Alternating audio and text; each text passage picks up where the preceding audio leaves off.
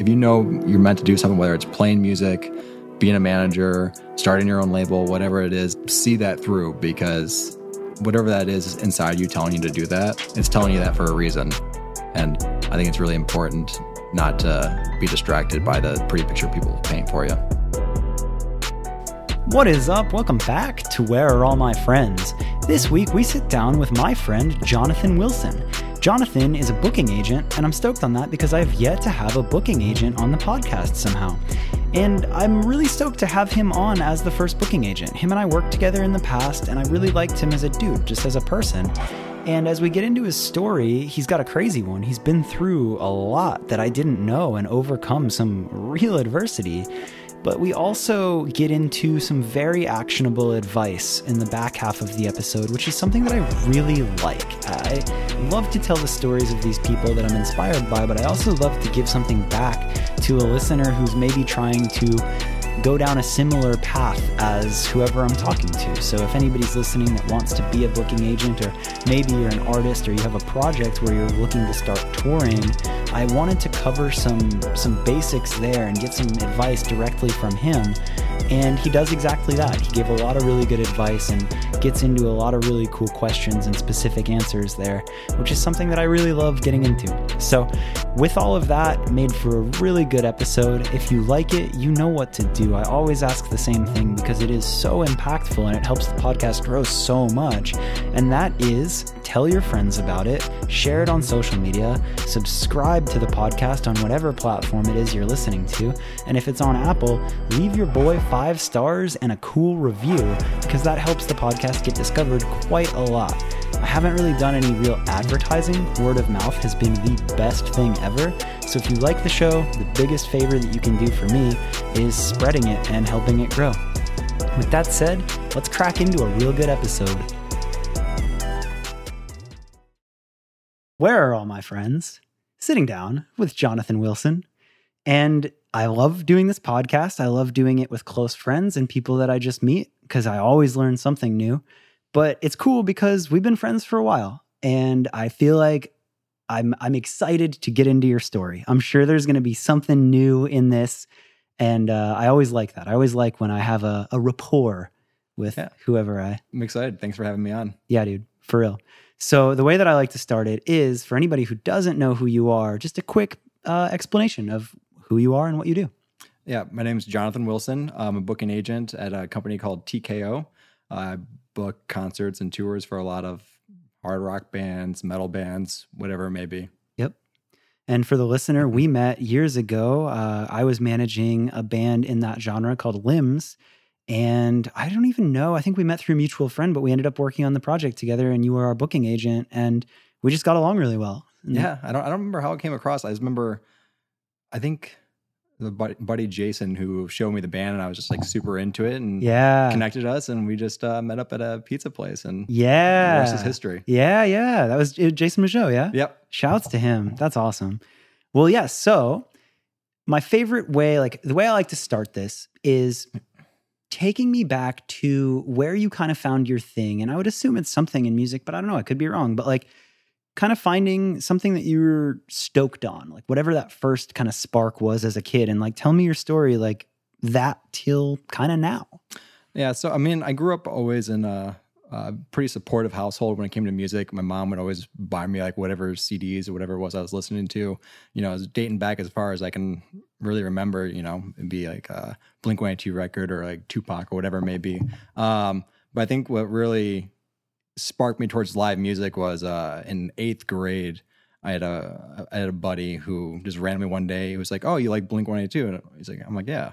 And he's like, do you want to go see him in concert? And it was Blink-182 and Newfound Glory, and went to that show, and I was just like, instantly from there I was just like, I need to be part of live music in one way or another. Yeah.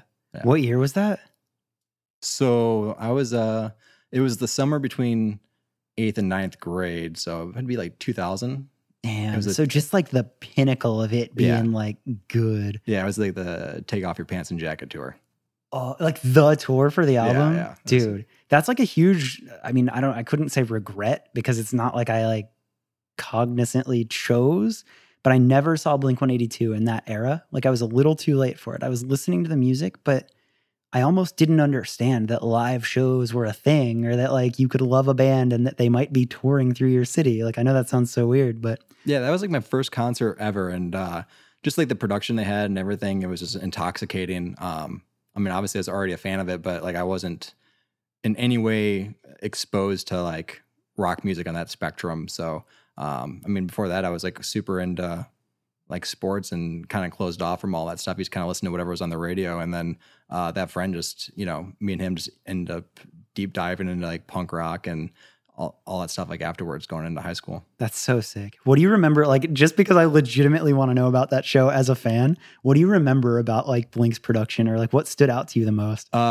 Being in eighth grade, the thing that stood out the most, because I went to the show with my friend's parents because we were that young. Yeah. You know, they had to stay. Yeah. And they came on stage and they had a giant sign that was on fire and it just said, fuck. So when everything hit and the music came in and that sign lit up, I just remember his parents, good Christian family, were kind of like, oh geez, what do we get ourselves into here? And for you as kids, you're like, this is the coolest thing. It was so cool. I mean, I came home from that show and I was just like, Mom, I want to play guitar. Mm-hmm. I want to wear Dickies and Hurley shirts and skateboard. I could never skateboard, but you know, she went out and a couple months later, she bought me a guitar and I started playing music and started, you know, little punk rock bands with my friends. I feel like how many lives Blink-182 influenced by like just that era. It's so crazy to think about. But so you did play guitar. I did play guitar. Played in just, you know, little local bands in high school. Moved around a lot, which, you know, kind of got me into different genres of music. You know, because I grew up in a small town originally, so you kind of just listened to whatever was on the radio. And then when I moved down to Florida for a little bit, got super involved with,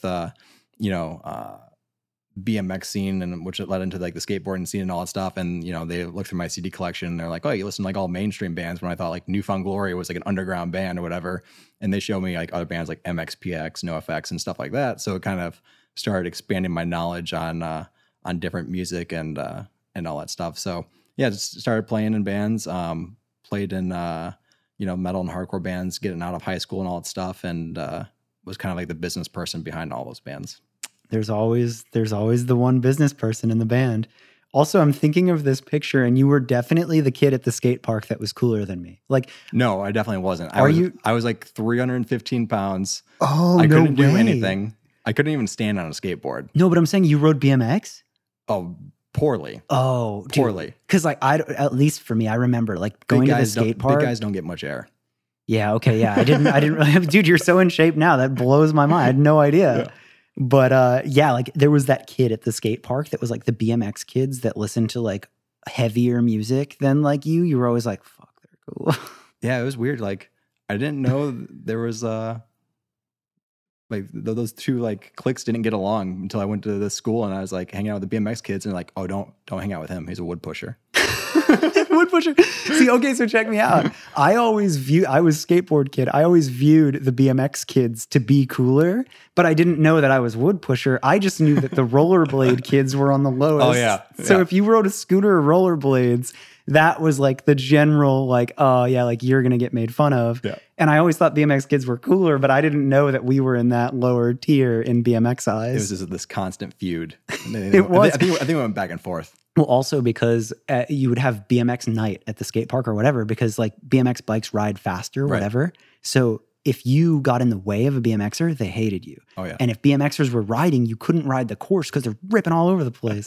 So there is that little, that's funny. Skate park etiquette. Yeah, for real. Okay, you said you moved around a lot.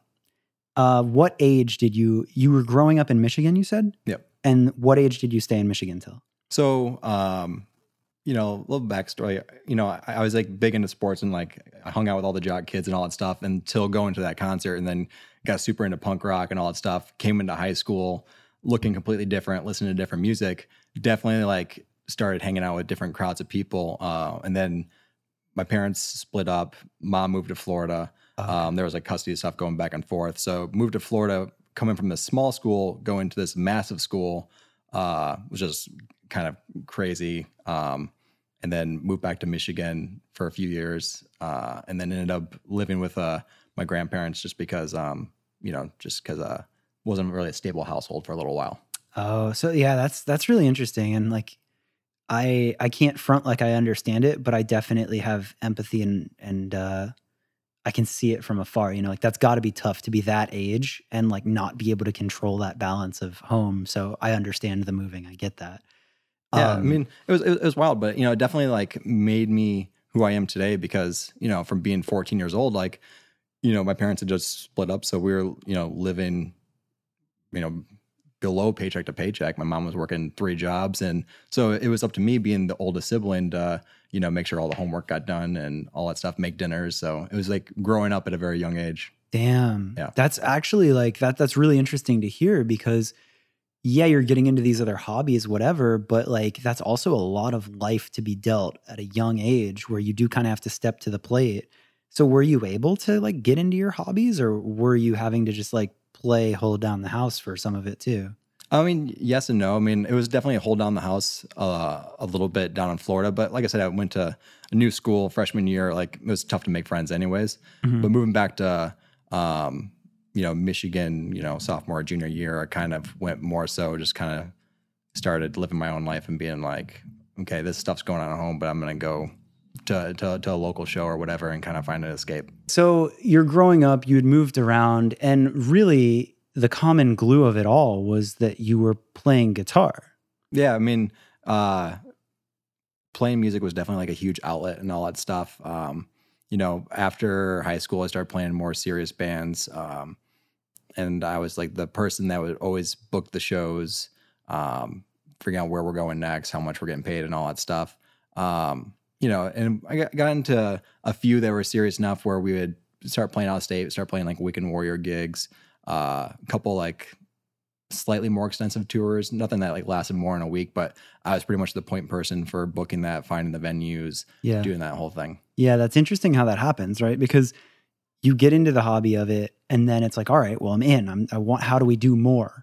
And then you don't have a team yet because you're figuring it out on your own. So there kind of needs to be like the business person of that. And it's so funny because so many of those business people of the bands have ended up now having careers in the industry. But it's also interesting to me that pretty quickly, it seems, you were pretty in on music. Like if you were taking the time to become a Weekend Warrior band and figure all that out at, what age? This time I was like 18 or 19. So relatively young. High school. So like, I would have to assume then that you were all in on like, I'm going to do the band thing. Yeah. I was fully in and playing like the live shows. Like it was a great experience. I was never like a fantastic guitarist. Mm-hmm. So thank God for the business side of things because I never would have made it as a musician. Yeah. But I was definitely all in. Like I wasn't going to college, any of that stuff. And just kind of wanted to see how far it would take me. Yeah, that's cool. Okay. And then what's the next part of that? So you become like, you're doing the business side of it. You're doing weekend gigs. I was doing the band for a little bit. Is the band like, is it getting more successful? No, it was a money pit. I was just constantly throwing away money. Like we would go to like Evansville, Indiana and play in front of 10 people and make like $20 or something like that and sleep in a van and whatever. So eventually got to a point where, you know, I was living on my own, had very real bills, was working multiple jobs, trying to make ends meet. And I was like, all right, I can't do this anymore. I can't play in a band. So I quit that band. And then about 6 months went by and I was just like, man, I miss music. I miss being involved in it. Miss like local shows, all that stuff. So I was like, you know, maybe I'll try putting on a show at a VFW hall or something like that. Okay. So I put on a show.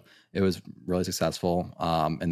It was successful. Yeah. It was great. Sick. It was great. And then, people came to me and was like, oh, can you book my band in your area again? And so I started becoming like a local promoter in the area. And that led to a band coming up to me one day being like, oh, can you book our band a tour? And I was like, well, I've done it for my own band. Like, sure, I'll book your band a tour. Yeah. And so how were you booking tours at that time? MySpace mostly. Dude.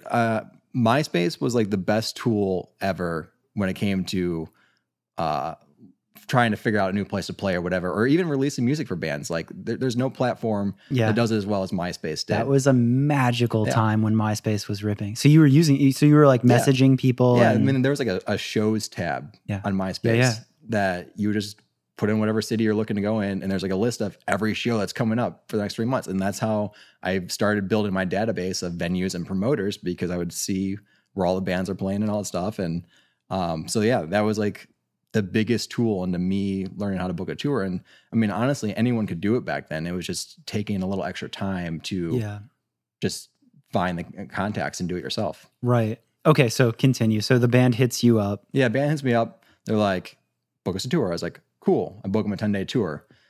We're about 2 weeks out from the tour happening. And they're like, oh, could you tour manage us? I've never tour managed anyone before. But I was just like, yeah, sure. I'll tour manage you and figure it out.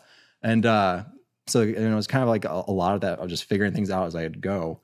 So I tour managed the band, ended up going fine. And they're like, we just want to be our booking agent. And I was just like, at the time, I didn't really know booking agents existed or what they did. Mm-hmm. And I was like, yeah, sure. I'll book you all your shows. You know, there was really no strategy to the whole thing, but I was just like, find them gigs and did that whole thing. So I booked for them for, I don't know, a couple of years. And then, not a couple of years, but like pretty shortly. And then other local bands would be like, hey, can you book us a tour? And, so I started building a little bit of a roster of bands that were starting to do some stuff. Damn. So it just really snowballed. So it snowballed pretty quick early on. It was, in that MySpace, scene metal days. And I actually had some success with some bands I picked up early on. But unfortunately, I didn't really know what I was doing. And because I was having success, I thought I knew everything, and I wasn't really willing to learn more or take advice from other people. So my band that was actually exploding at the time. Yeah. They really were. They were blowing up. Now that I look back at it, they had they got poached by another agent, like a real agent. Oh. And so I was just like, why am I wasting my time doing this? Like, in my eyes, I built that band up and all that stuff, and they had left me and whatever. So I was kind of bummed out. So I actually stopped. Being an agent for a little while. Oh, and stopped promoting shows. That really shook you. Yeah, I was really bummed out. I took it really hard. Don't know why I took it so personally, but I think even nowadays, like if a band leaves, like I take it personally because I get really invested in them, not only as a band, but like as people and all that stuff. Yeah. So I stopped for a little bit until I got the itch again, and unfortunately, like I had to start from scratch all over again. So I started with a new company name and all that stuff, and started building my roster back up. So when you were, in your first initial rip of success, you had started like your own kind of company name, and can I know what it was called? Yeah. I mean, it's pretty self-entitled. It was the JW Agency. Yo, honestly though, I have respect for that. And I feel like so many early stories of like successful people will like, there's that beginning, right? Where you're like, fuck, I need a company. Yeah. Isn't it JW Marriott? Isn't that like it could have just been an extension of that. Their live division. It was a steakhouse. Yeah. JW Steakhouse. Let's go. They don't need to know. Rolls off the tongue. So, okay, so you started that, you stopped then, and then you were telling me before the podcast that there was like a minute where like what were you doing in between that? I was just working odd-end jobs. I was, it was from Michigan, so I was working like factories and stuff like that. Whoa. Yeah. So you straight like got out of it for a minute. Yeah, I was done. Because I was just like, I mean, we joked about, how great it'd be just to go work at a Starbucks and you sometimes live, right? You so throw like, your phone into an ocean, you don't worry about it, you go work Starbucks, and, do whatever. I did it. I worked 9 to 5, but it wasn't really a 9 to 5. It was more like a 6 a.m. to 5 p.m. because that's how those jobs are in Detroit. You know what I mean? Yeah. How old were you at the time? I was probably like 21, 22 ish. Yeah. I did that whole thing and then realized, okay, I have a steady income. And this job I can go home from and shut off from, but it wasn't really fulfilling other things in my life that, that urge for live music and all that stuff. Yeah. So I just started the old company back up, and then I was grinding away for a couple of years.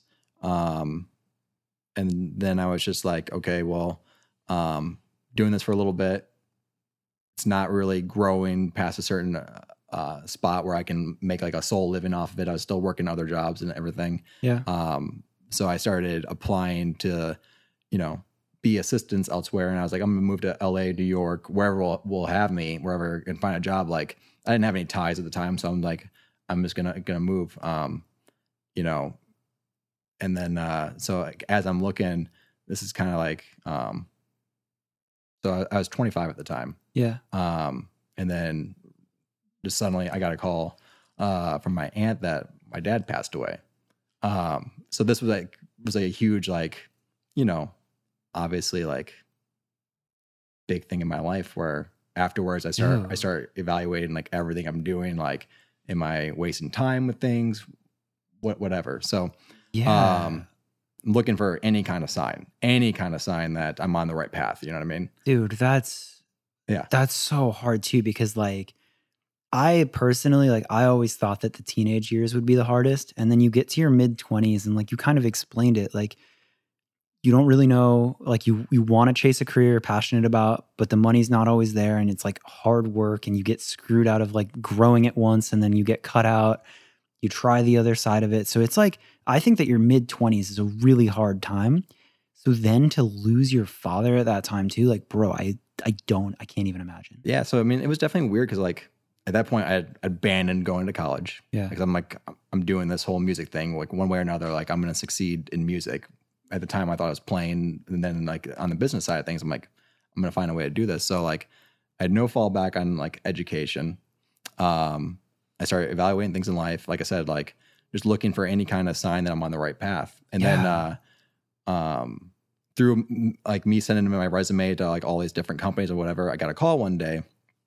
Someone offered me a job working at a record label in Miami.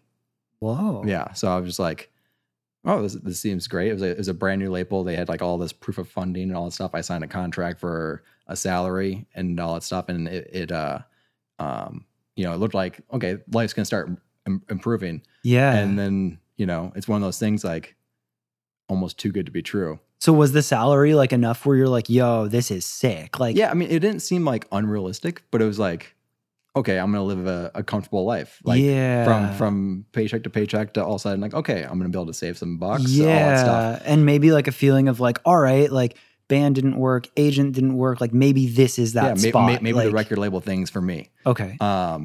So they said they were going to pay for all my moving expenses, all that stuff. So I moved on to Miami.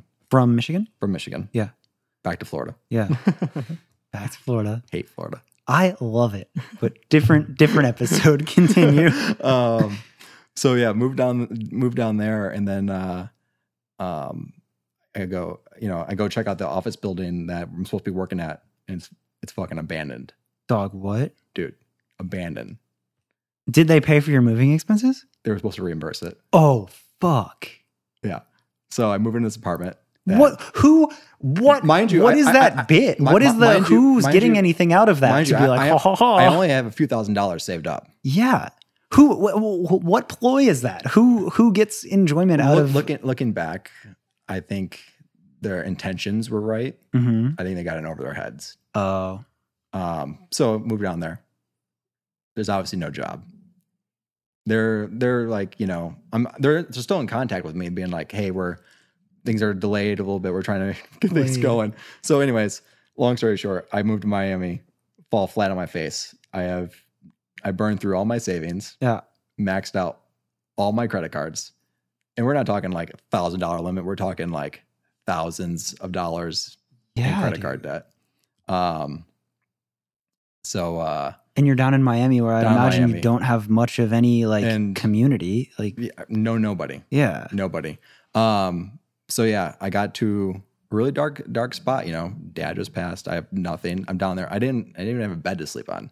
Yeah. I was sleeping on a tile floor, you know, all this stuff. And yeah, I mean, you experienced a low. Like yeah, that's there. I mean, there was one point, when I was there and, I just remember I had, like I said, no money, credit cards were maxed out. I had 1 week where all I had to eat was a bag of rice and a jar of peanut butter. That's all I had in my place. And I was just like, you know, at that moment, I was 25 and I made a 5-year plan on what I wanted to accomplish by the time I was 30 and I promised myself I'd never be that poor ever again. So a week later, I called some friends I knew that were touring, old bands I used to book and all that stuff. And I was like, all right, well, you know, I want to go back on the road. I'll do merch, tour manage, whatever. So I went back on the road making like $15 a day per diem. That was basically it, but at least I could afford food. You know what I mean? Yeah. And then just eventually started, you know, jumping from tour to tour. So I was on tour more than I was in Miami for this fucking apartment that I'm paying for that I can't afford and all that stuff. And so just started working myself to the bone. And then one day I got a call from a friend of mine who was currently doing merch for All That Remains. And he said he was moving on from that position. And at this time I built up a decent resume touring, and he offered me to replace his gig. So I went from sleeping in a van in Wisconsin in 4-degree weather to a week later touring on a bus with All That Remains. And that was kind of like the whole pivot to me getting like my life on track and like moving forward with my career. So so I started touring with All That Remains, and then that led into working with RX Bandits and all that stuff. So I stayed on the road for about 3 years, tour managing, doing merch, along with, you know, running my own agency on the side as well. Oh, so you were doing that again. Yeah. You brought that back. Yeah. Can I know? So like, I truly, like, you painted that picture well, and I can feel it. Like I can feel just like that moment of like, it legit doesn't get worse. Like you're in Miami and just nothing. And I love, like, that's so crazy to hear that. I had no idea. And like, I see you now and you're so put together and it's so far from that. So it's so cool to like now talk about it. But in that moment, you say you made a 5-year plan. Like, how detailed, like, how much did you know in that moment? Like, how much did you put together, and like, how step by step was that? I mean, not all the things I accomplished by the time I was 30, but most of them I accomplished by the time I was 31 or 32. So shortly after. I mean, there were detailed plans. One was I wanted to live in California. Yeah. I wanted to be a homeowner. Yeah. I wanted to be starting a family. Yeah. Or at least be on the path of one. Yeah. And then a couple of them were just like travel oriented goals, which I could have like going to Australia, which I could knock out tomorrow. I wanted to, but I chose not to do it because totally know, like responsible priorities family, have changed in life. And but so I mean, as far as like the work, like did you kind of reverse engineer it and be like, yo, okay, I can get back to it if I start touring, if I start booking, like, yeah. So, did you have an idea of that? Like, yeah. So I mean, I was definitely, you know, doing the agency thing. And I used touring as another tool to start meeting all the promoters and stuff I was working with. So when I was touring, I would, you know, take as many meetings as possible whenever I was traveling. Whenever I'd go into New York or LA, like I would just meet with managers and all that stuff and just make the most of the opportunities I had. That's cool. That's really cool. It's, I don't know, like hearing stuff like that, I just like, I'm obsessed with that, right? And I think that sometimes in those super dark moments, you can get a motivation unlike any other. And like when you experience how low, it's like you won't go back to that and things like that. So I don't know, it's cool to hear that it all kind of came back and that you did come back to your original calling in music almost in a sense. I mean, I guess guitar was one, but... Well, yeah. I mean, like, guitar's fun and great, whatever, but you can't really... I mean, very few can make a living off doing it. And I don't know, for whatever reason, I was just always programmed to be the one cutting deals and, you know, being in charge of the whole, like, live show process. Yeah, like, that was, like, a quick, like, an early calling of yours that you... Yeah, I mean, like, I had done, like, artist management and stuff as well, but, like, I don't know, it was just something about, like... The deals that you deal with on a daily basis with being an agent just always drew me back to that. Yeah. That's awesome. So, okay. So then you're out on the road for about 3 years. Mm-hmm. And then what happens? So I was working on a tour with someone at TKO and I guess they were happy with the job I was doing or whatever. And then, so I'm just on tour one day and I got a call from the CEO of TKO and he was like, hey, would you be interested in coming work for us? And I was just like, yeah, I mean, be able to go into an office every day and like make a living off what I'm most passionate about. Absolutely. So, when I was on tour with All Our Mans one day, we had a day off in, Secaucus, New Jersey. And, I took the train into the city and met with them, and they had offered me a job at TKO, and that kind of led me to my next chapter, where I came back to the boss and I was like, guys, I'm going to finish this tour and then moving to New York. So another move. Yeah. And it was New York, because obviously we're in LA now, but it was New York at the time. Yeah. I went to New York for the first year and a half I worked there. They just wanted me to work closely with them and all that stuff. And then eventually was like, yeah, I'm over the cold. Going to California. Oh, is there not a TKO office here? Oh, there is. Oh, there is. It closed down for a little bit because they just didn't have enough agents to justify the office at the time. Oh, but okay. So they wanted to be closed, like the core of the company and the OGs that hired you were in New York. Yeah. So basically TKO, the original owner is Dave Kirby, who's no longer with us. But so him and Andrew Goodfriend and Mike Monarulo all started the agency group, and they kind of opened the agency group office in LA, and then eventually left the agency group and started TKO. I didn't know that. Yeah. Yep. Whoa. Yeah. So they were all over the agency group when they had bands like Slipknot, Mudvayne, Nickelback, things like that. Yeah. Yep. Whoa. Okay. So they held down that space. Mm-hmm. And then when they felt like they had enough leverage or whatever, they were just like, let's do something that we're deeply passionate about. They had more control over that. Yeah. I'm not sure the exact reasons why they left, but I mean, it happens all times in the agency world. Yeah. You see that. That's interesting. I had no idea that it was like a evolution of owners or founders of another company. That's crazy. Yeah. So, I mean, Andrew had, after Dave passed, he moved to New York, where he was originally from. And that's why they kind of shut down the LA office for a little bit until they had more agents out here. Oh, that makes so much sense. That's crazy. Wow. I just learned something. Nice. Thank you. Okay. So then you come out at a year and a half in New York, then you come out to LA. Yep. So I've been out here for about 3.5 years now. Damn. So I've been with TKO coming up on 5 years. Damn. Yeah. And now, I mean, we're about to get into another chapter. You bought a house in Nashville. Moving again. Yeah. I've lived everywhere, man. Dude, you have legitimately lived everywhere. Yeah. I lived in 5 different states. I've seen every state except for Alaska. Really? Yeah. That's the only one I haven't been to. You have me beat. I think I have 4 left. I haven't done, we were talking about Hawaii. I need to do there. Hawaii. I haven't done Alaska. And then I'm missing South Dakota and Vermont, or the furthest. Yeah. I think Vermont. Whatever. Okay. So another thing that I want to get into as far as the podcast, like you're the first booking agent that I've had. And I really wanted to cover so many different aspects of the industry and even outside of the music industry, but just people who are professional and good at what they do and giving advice to people that are chasing that or people that could learn from them. So I'm really honored to have you as a friend and an agent on to help with that. It's a lot of pressure being the first one. Yeah. Please don't mess up. Yeah, people listen, they're like, you ruined my career, Jonathan Wilson. Bad advice. How dare you give me bad podcast advice that I base my entire life off of?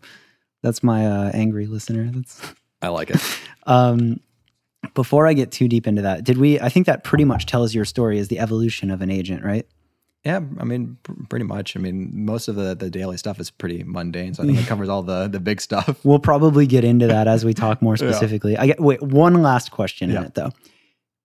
What, if any, is there a moment that stands out as like a really cool, like a holy shit moment? Like maybe you booked a crazy venue or like a something, or have you had any like moments like that, like where you're in it and you're like, this is fucking cool? I think the biggest one I had is obviously a full circle moment. Yeah. Was when I legitimately, a good friend of mine is an agent for Angels and Airwaves. Oh, cool. And I went to the show with him. He knew I was a big Angels and Airwaves fan.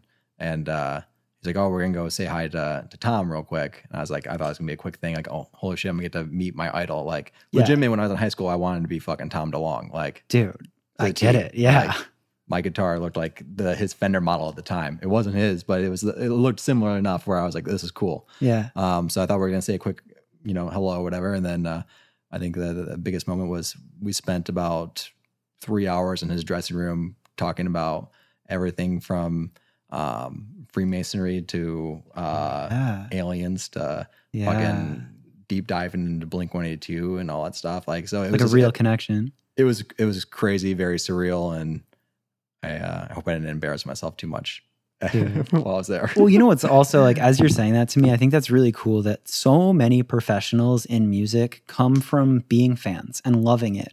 So it's cool to even hear, you know, it's like, I know that you've booked such big things and, like, as far as like money, like, you've definitely brought yourself back from rice and peanut butter.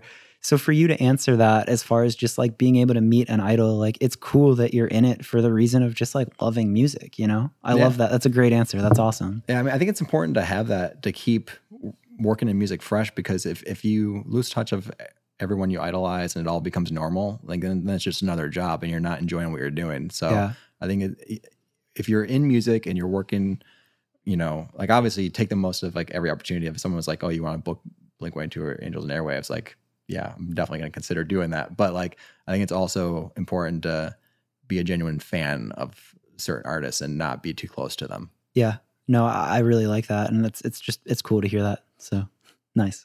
That's sick that happened. All right. So getting into some advice, I really like to get into reverse engineering scenarios and, like, as an artist, or maybe giving advice to somebody who's not at where you're at, or they're trying to either follow a path to become an agent, or maybe you're an artist that's looking to get an agent, or you want to start playing shows, things like that. Like, I find that really interesting, and I want to help anybody listening if that is what they're going for. So to me, the first question, like, from the artist side, you're an artist and you're looking for an agent. If you believe you have a good product and you're grinding it out and you want to start touring, but you don't necessarily know how, what is that first step? To start touring or finding the agent? Could be both. Actually, let's say first start touring. Yeah, I mean, I think that's the most important way to start it is, you know, obviously you have to start with a story in your hometown. Mm-hmm. You know, you need something that's going to set yourself apart, you know, whether it's just your music or your live show or whatever. And, you know, start in your hometown and really conquer that and then slowly start branching out. I think a lot of artists these days, because how easily accessible it is to, you know, release music and, you know, go on a tour and all that stuff, like, you know, they kind of run before they can walk, and they start doing these elaborate like 30-day tours before they've even been able to sell 20 tickets in their hometown. Yeah. I think it's a lot more attractive for agents finding artists more organically. They get a little more passionate about it, you know, and it's easier to find them when that story's already been built a little bit. I like that. And then as far as like playing shows in your hometown, you I would assume you just go, well, I don't have to assume, I understand how to do it, but sounds so douchey. Oh, I know how to do it. No, but like you just go to your venues that you like to go to shows to yourself, right? Talk to the venue owners, talk to promoters in your area. Yeah. Start to put it out there. That network your hometown, figure out where your favorite bands are playing. You know, a lot of tours these days have local openers. Like, that was a big thing when I was playing music. That was unheard of. So you can start like opening for acts and start, you know, kind of, you know, piggybacking off their fan base a little bit to gain your own fans. Yeah. Be willing to sell tickets at whatever venue, whatever artist is playing that you want to open. Start selling tickets in your hometown. And once you can do that, you know, branch out 2-3 hours, start building little weekend runs. And then, you know, the story starts to grow. Yeah. What do you think of, maybe I'm fast forwarding, but like, what do you think now? Because certain artists are able to build such a crazy big social media following and like so many, you know, like YouTube views, Spotify plays, social media. What do you think of those artists that blow up in a sense online before they really start touring? Like, do you think the same thing still applies, or do you think that steps are skipped? I mean, if you really blow up, like say you have a single that just starts smashing, yeah, sure, you can go out and tour earlier and, you know, have headline success or whatever.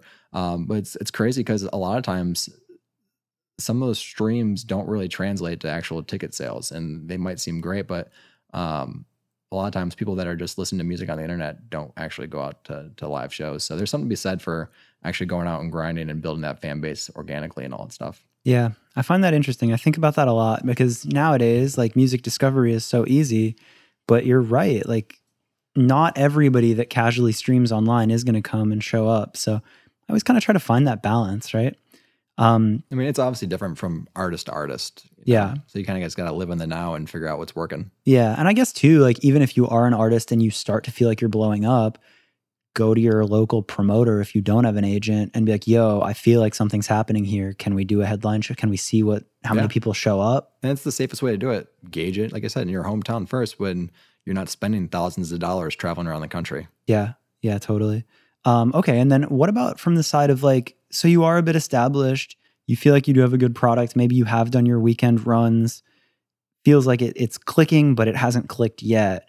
How do you get on the radar as an artist for certain agents? Like, I think, I mean, it's tough because if you just like send like an unsolicited email to an agent, like we get hundreds, if not thousands, of emails a day. So it's like a lot of those go unread and unlistened to. Like I hate saying that, but like I'm very guilty of it as well. Like if something's like, if I get an email that's five paragraphs long, I'm probably not going to read through the whole thing or listen to the band afterwards. Yeah. So I mean, you can send like a link and all that stuff, but you can't get your feelings hurt when it doesn't get seen or responded to. I think the best thing is like, once you are selling tickets in your home market, promoters talk to agents, and a promoter's going to go, hey, you should check out this band, or they'll talk to a manager, and the manager will call an agent who've already like might work on a bunch of bands together. Like if you call me and be like, hey, you should check out this band, I'm gonna check it out. I mean? Like, so I think the first step is kind of finding creating that hometown story, and then finding a manager, and your manager will help build that team around you. Because I mean, an agent's just one part of the whole team behind the band. Like the manager kind of steers the whole ship, and they'll bring in a label to help release the music, and the agent to help, get all the dates and all that stuff. But I think the manager is the more important starting point. Yeah, that's interesting. And for you, it's funny because I've been on the management side of it, right? So I don't know, but like as an agent, say there is an artist without a team around them, but you just have a feeling, like, are you down to take on artists that don't have the rest of the team? 100%. Yeah. I mean, a big tool that I use is every Monday I listen to that Discover Weekly on Spotify or Release Radar. Like all the times I'll just organically find an artist on there, and then I'll deep dive and I'll be like, oh, do they have a team yet? Do they have anything? Like, then I'll really sit on it. And, if it's still, if I'm still going back and listen to it after a month, like, heck yeah, I'll jump on something early. And another cool thing to add to that, hearing that part from you, because like Ben Farber was on the podcast and he's like a wizard with streaming and all of that. And I was asking him, and he's huge on like Discover Weekly and Release Radar. And the way that you get on those is getting your fans to follow you on Spotify and on those platforms. So as an artist, you could also, like if we're reverse engineering it, release music, make sure that your fans and followers save it and follow you on that platform, because then if those listeners are similar to the Jonathan Wilsons, then it will get served to you, somebody who doesn't follow them, and then that keeps going. Exactly. So that's cool. And then as far as, so you build a good local following, you're kind of getting on the radar. I liked what you said a lot about agents talking to promoters, because I think that there is something about like the product speaks for itself, right? Like if you're starting to draw tickets and you're starting to make a wave, it's almost hard not to get somebody talking about you.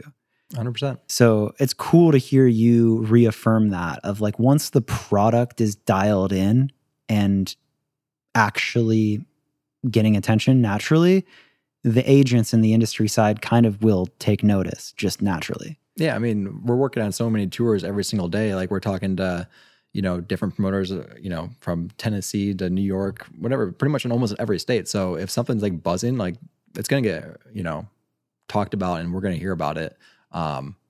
Sometimes some hear about it sooner than others, or some might jump on earlier, but I think it always just boils back down to your home base. Yeah, that's cool. Another thing you were talking about is like sending the blind email, where sometimes like I actually really respect that. And I think that if you put out, I mean, you were saying like you sent out 1 billion resumes. And you have to try. You have to shoot your shot. You know what I mean? Yes. But you said something that I think is very important. Yeah. You can't make it a novel. Don't make it a novel, no. Right? Dude, all a booking agent wants to see is a link to your website, your Facebook, and your music video. That's it. Dude. We can find the rest from there. Dude, I think that like just that message, like I think that all of us in this day and age send and receive too many emails in a day. I think at any job that you have, if you have anything to do with a computer, you're getting too many emails. And if I can make the slightest impact in the world to get emails to be shorter and more to the point, I have done something good with my life. Legitimately, I would respect it so much if a band has sent me an email with their name and the subject and just go, I think we're fucking sick. Listen to us. And then the link, I'd probably listen to it then. Yeah, exactly. Like, just tell me you think you're sick in one sentence. Yeah. Hey, this is our band. We love it. Here's the links. I mean, as a booking agent, like, that's basically all we have time for. And, yeah. You know, anyways, you've received emails from booking agents. Oh, totally. How long are they? It's one word. You're lucky to get a sentence. Yes. No. Hold. Got it. Yeah. Thanks. Whatever that automated like little Gmail thing is. Yeah, how much do you love that new Gmail extension? I actually, I don't use Gmail, but I was just using Gmail for the home buying process and going back and forth to my realtor. Like those kept popping up and I was just like, click. Yep. That was it. It was awesome. Booking agents dream, that email extension. Another thing I wanted to talk about is as an agent, I mean, what your roster is probably 20-ish artists? It's over 30 at this point. Over 30, yeah. Okay. Likely will be, approaching 40 here soon. That's crazy to me because, again, being on the artist management side, comfortably can do one, can do two, and as soon as I get to like three, and I'm sure I know there's managers out there that juggle more than that, but at least personally, like I get to about that and I'm stressing.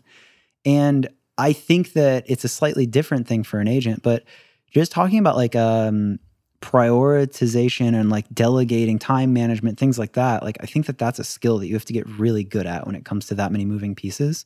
Do you have anything to speak on that as far as like how you organize those things or? It's definitely like stuff that's learned over time. Yeah. I'm not saying like Jonathan Wilson 10 years ago could book 40 bands and, survive life. Yeah. But, as you get further in your career and you start working with a lot of the same promoters and you start knowing more people on a first name basis and you have the contacts like already imprinted in your brain, you can start working faster and smarter. Like say I'm calling promoter Bill in Missouri or whatever, like, there could be 4 different tours we're working on together. So while I'm on the phone with him about band A, I can discuss bands B, C, and D all at the same time. Yeah. So it's like, it's like working smarter and, just making the most of the time you're there. Yeah, that's cool.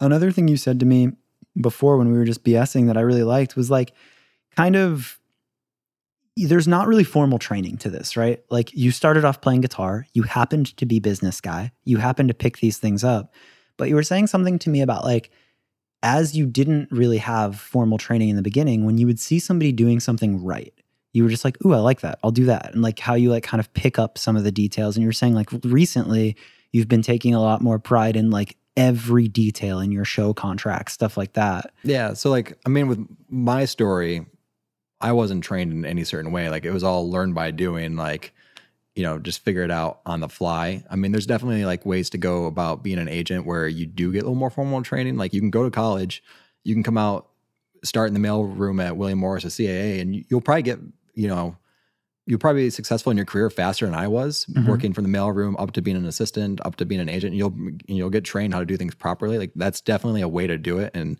a way I'd much more highly recommend than how I did things. Yeah. But for me, it was all DIY, learning as I go. So when I started at TKO and I started working on bands that were making real money, like I was still just doing deals like as I would with like a band making $100, you know what I mean? Yeah. So I just started like observing what, other agents, managers, publicists even like that I respected would do as far as when they're cutting a deal or, confirming a show or whatever. And I just started adding those little things from each person.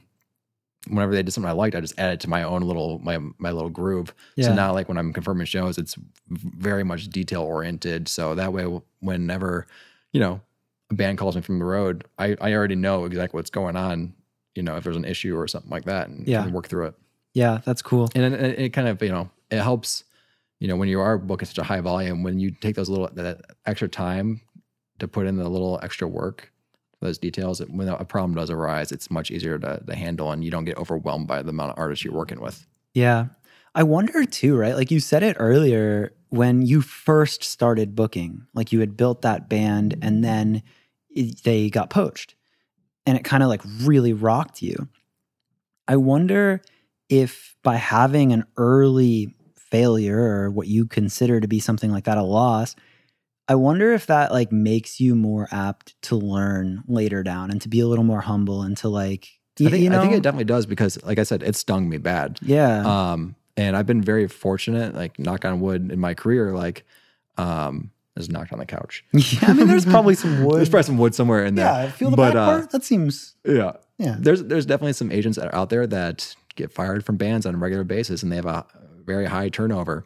I can probably count the amount of bands that fired me on one hand in a 10-year career. Damn. So yeah, when I do get let go on one, it stings and it sticks with me. But I just take how much that hurts, you know, and just make sure it doesn't happen again. And I fix all those mistakes I made previously and make sure I sharpen them going forward. Yeah, no, I like that a lot, right? Because I think that it's easy, especially working in an alternative career path. When you start to have success, it's easy to be like, holy fuck, like I broke this, I did it, I'm living the dream.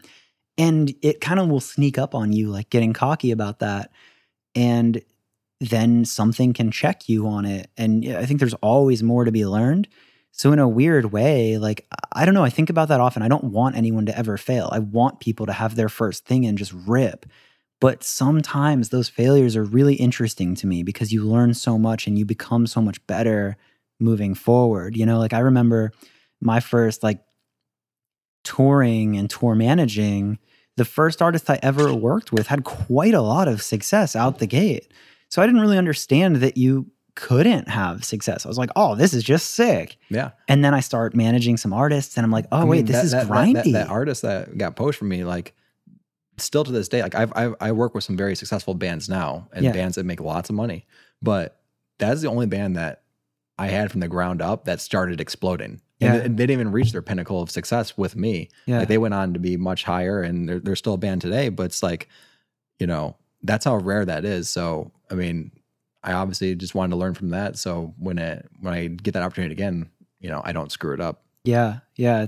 I think about that sometimes, right? Because like, obviously you don't want to screw up, but I just think that there is definitely the silver linings in learning these things early and becoming like, now you have like this foundation, which is awesome. I mean, and also like a big part of it is like, I'm still very early on in my career. Mm-hmm.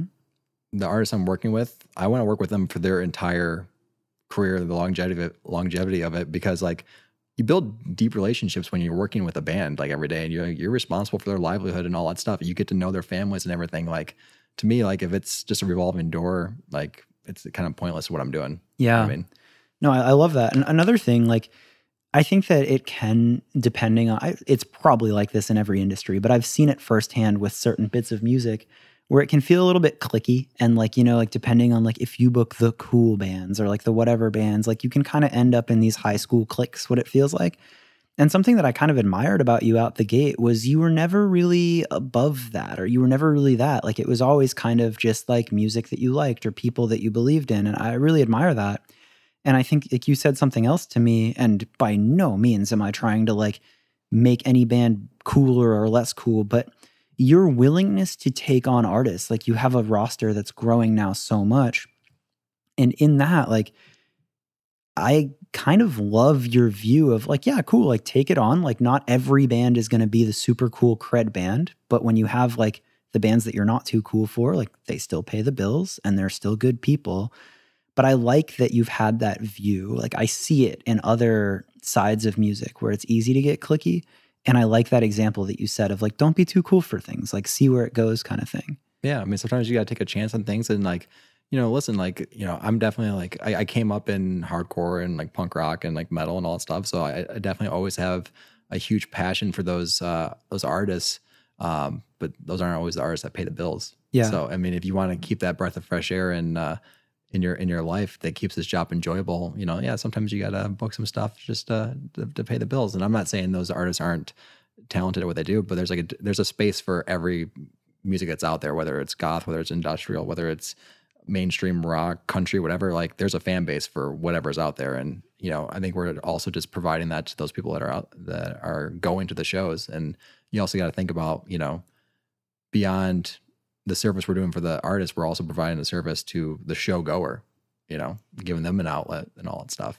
Yeah, no, I mean, that's true. It's super true. And like, you know, again, like you look at your life and I think that you've set a good example of balancing that. Like, I mean, you as an agent, like you bought a house and you have a family and like, you know, that's not an easy accomplishment in music. So to see that you still have the spark and the care for the artists that you work with and you've been able to balance that at that level, I really admire that. I think that that's a cool example to set. Thanks. I appreciate it. It took many years to actually learn that because like, you know, when I first started at TKO, like obviously it was the first time I had an agency job where you have a salary and, you know, you have like bonuses and all that stuff. And that comes with like added pressure, and they didn't, you know, necessarily understand why I'd be wasting, you know, time with like a smaller act and not picking up things that just pay the bills and all that stuff. And so I think it's definitely a learning curve that, you know, you have to have both to be able to succeed in music. I mean, not saying you can't succeed at just booking hardcore and metal because a lot of people do it, but yeah, just for where I am in my life right now. Yeah, no, that's cool.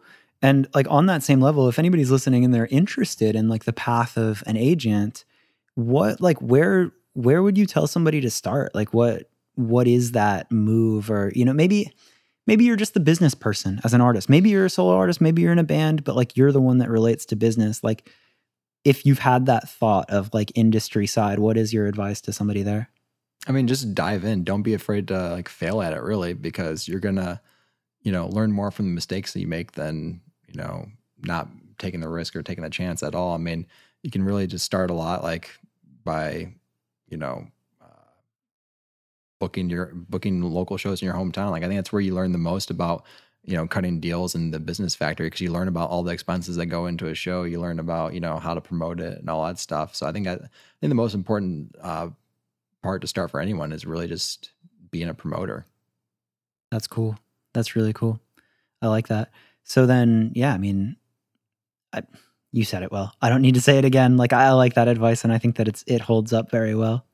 I feel like you've done a very good job telling that side of it and your story, but I hope that I didn't like skate over anything. Is there any piece of the story that I missed, or is there anything? I think the main thing is like, if you know, like you're destined to do something in life, like for whatever it is, like not everyone's programmed to be a booking agent. I knew I was supposed to be a booking agent. I still know that. Like that's where my career is taking me, like to be a booking agent every day. Like along the way, people are going to present different things in your life that are going to seem fantastic. Kind of like, you know, when I thought moving to Miami for that job was going to change my life and make it all better. So I, you know, derailed my life from the path I was currently on. Like if you know you're meant to do something, whether it's playing music, being a manager, starting your own label, whatever it is, see that through, because whatever that is inside you telling you to do that, it's telling you that for a reason.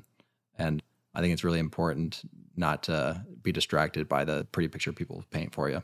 I think that's huge. And I think like now more than ever with social media and like with seeing access to literally every career and the highlight reel of that career, it's very easy to question what you're doing.